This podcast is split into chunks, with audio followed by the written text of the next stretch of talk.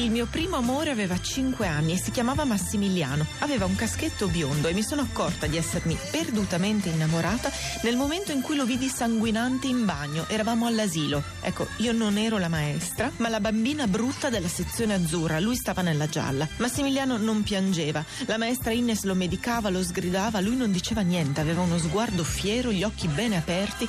Massimiliano nella vita era così, uno che si buttava sempre ovunque. Io mai. La seconda volta in cui mi innamorai ero all'oratorio. Gianluca, anche lui aveva un caschetto biondo e non ci eravamo mai rivolti la parola. Ci lanciavamo dei ciao, ciao, ciao.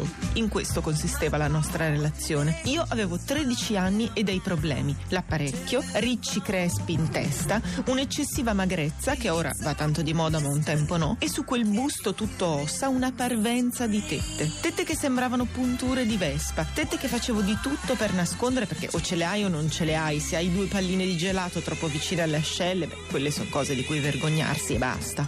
Il terzo amore era un amore platonico, da diario, quello dei 16 anni, quello dei TVTB, dei cuori, degli evidenziatori rosa, delle risate con le amiche, dei gridolini. Ah, mi ha parlato! Uh! Quello delle telefonate a casa con il numero che iniziava con il prefisso e finiva con ehm, Signora, buongiorno, c'è Mario? Pronto? Oh, clic!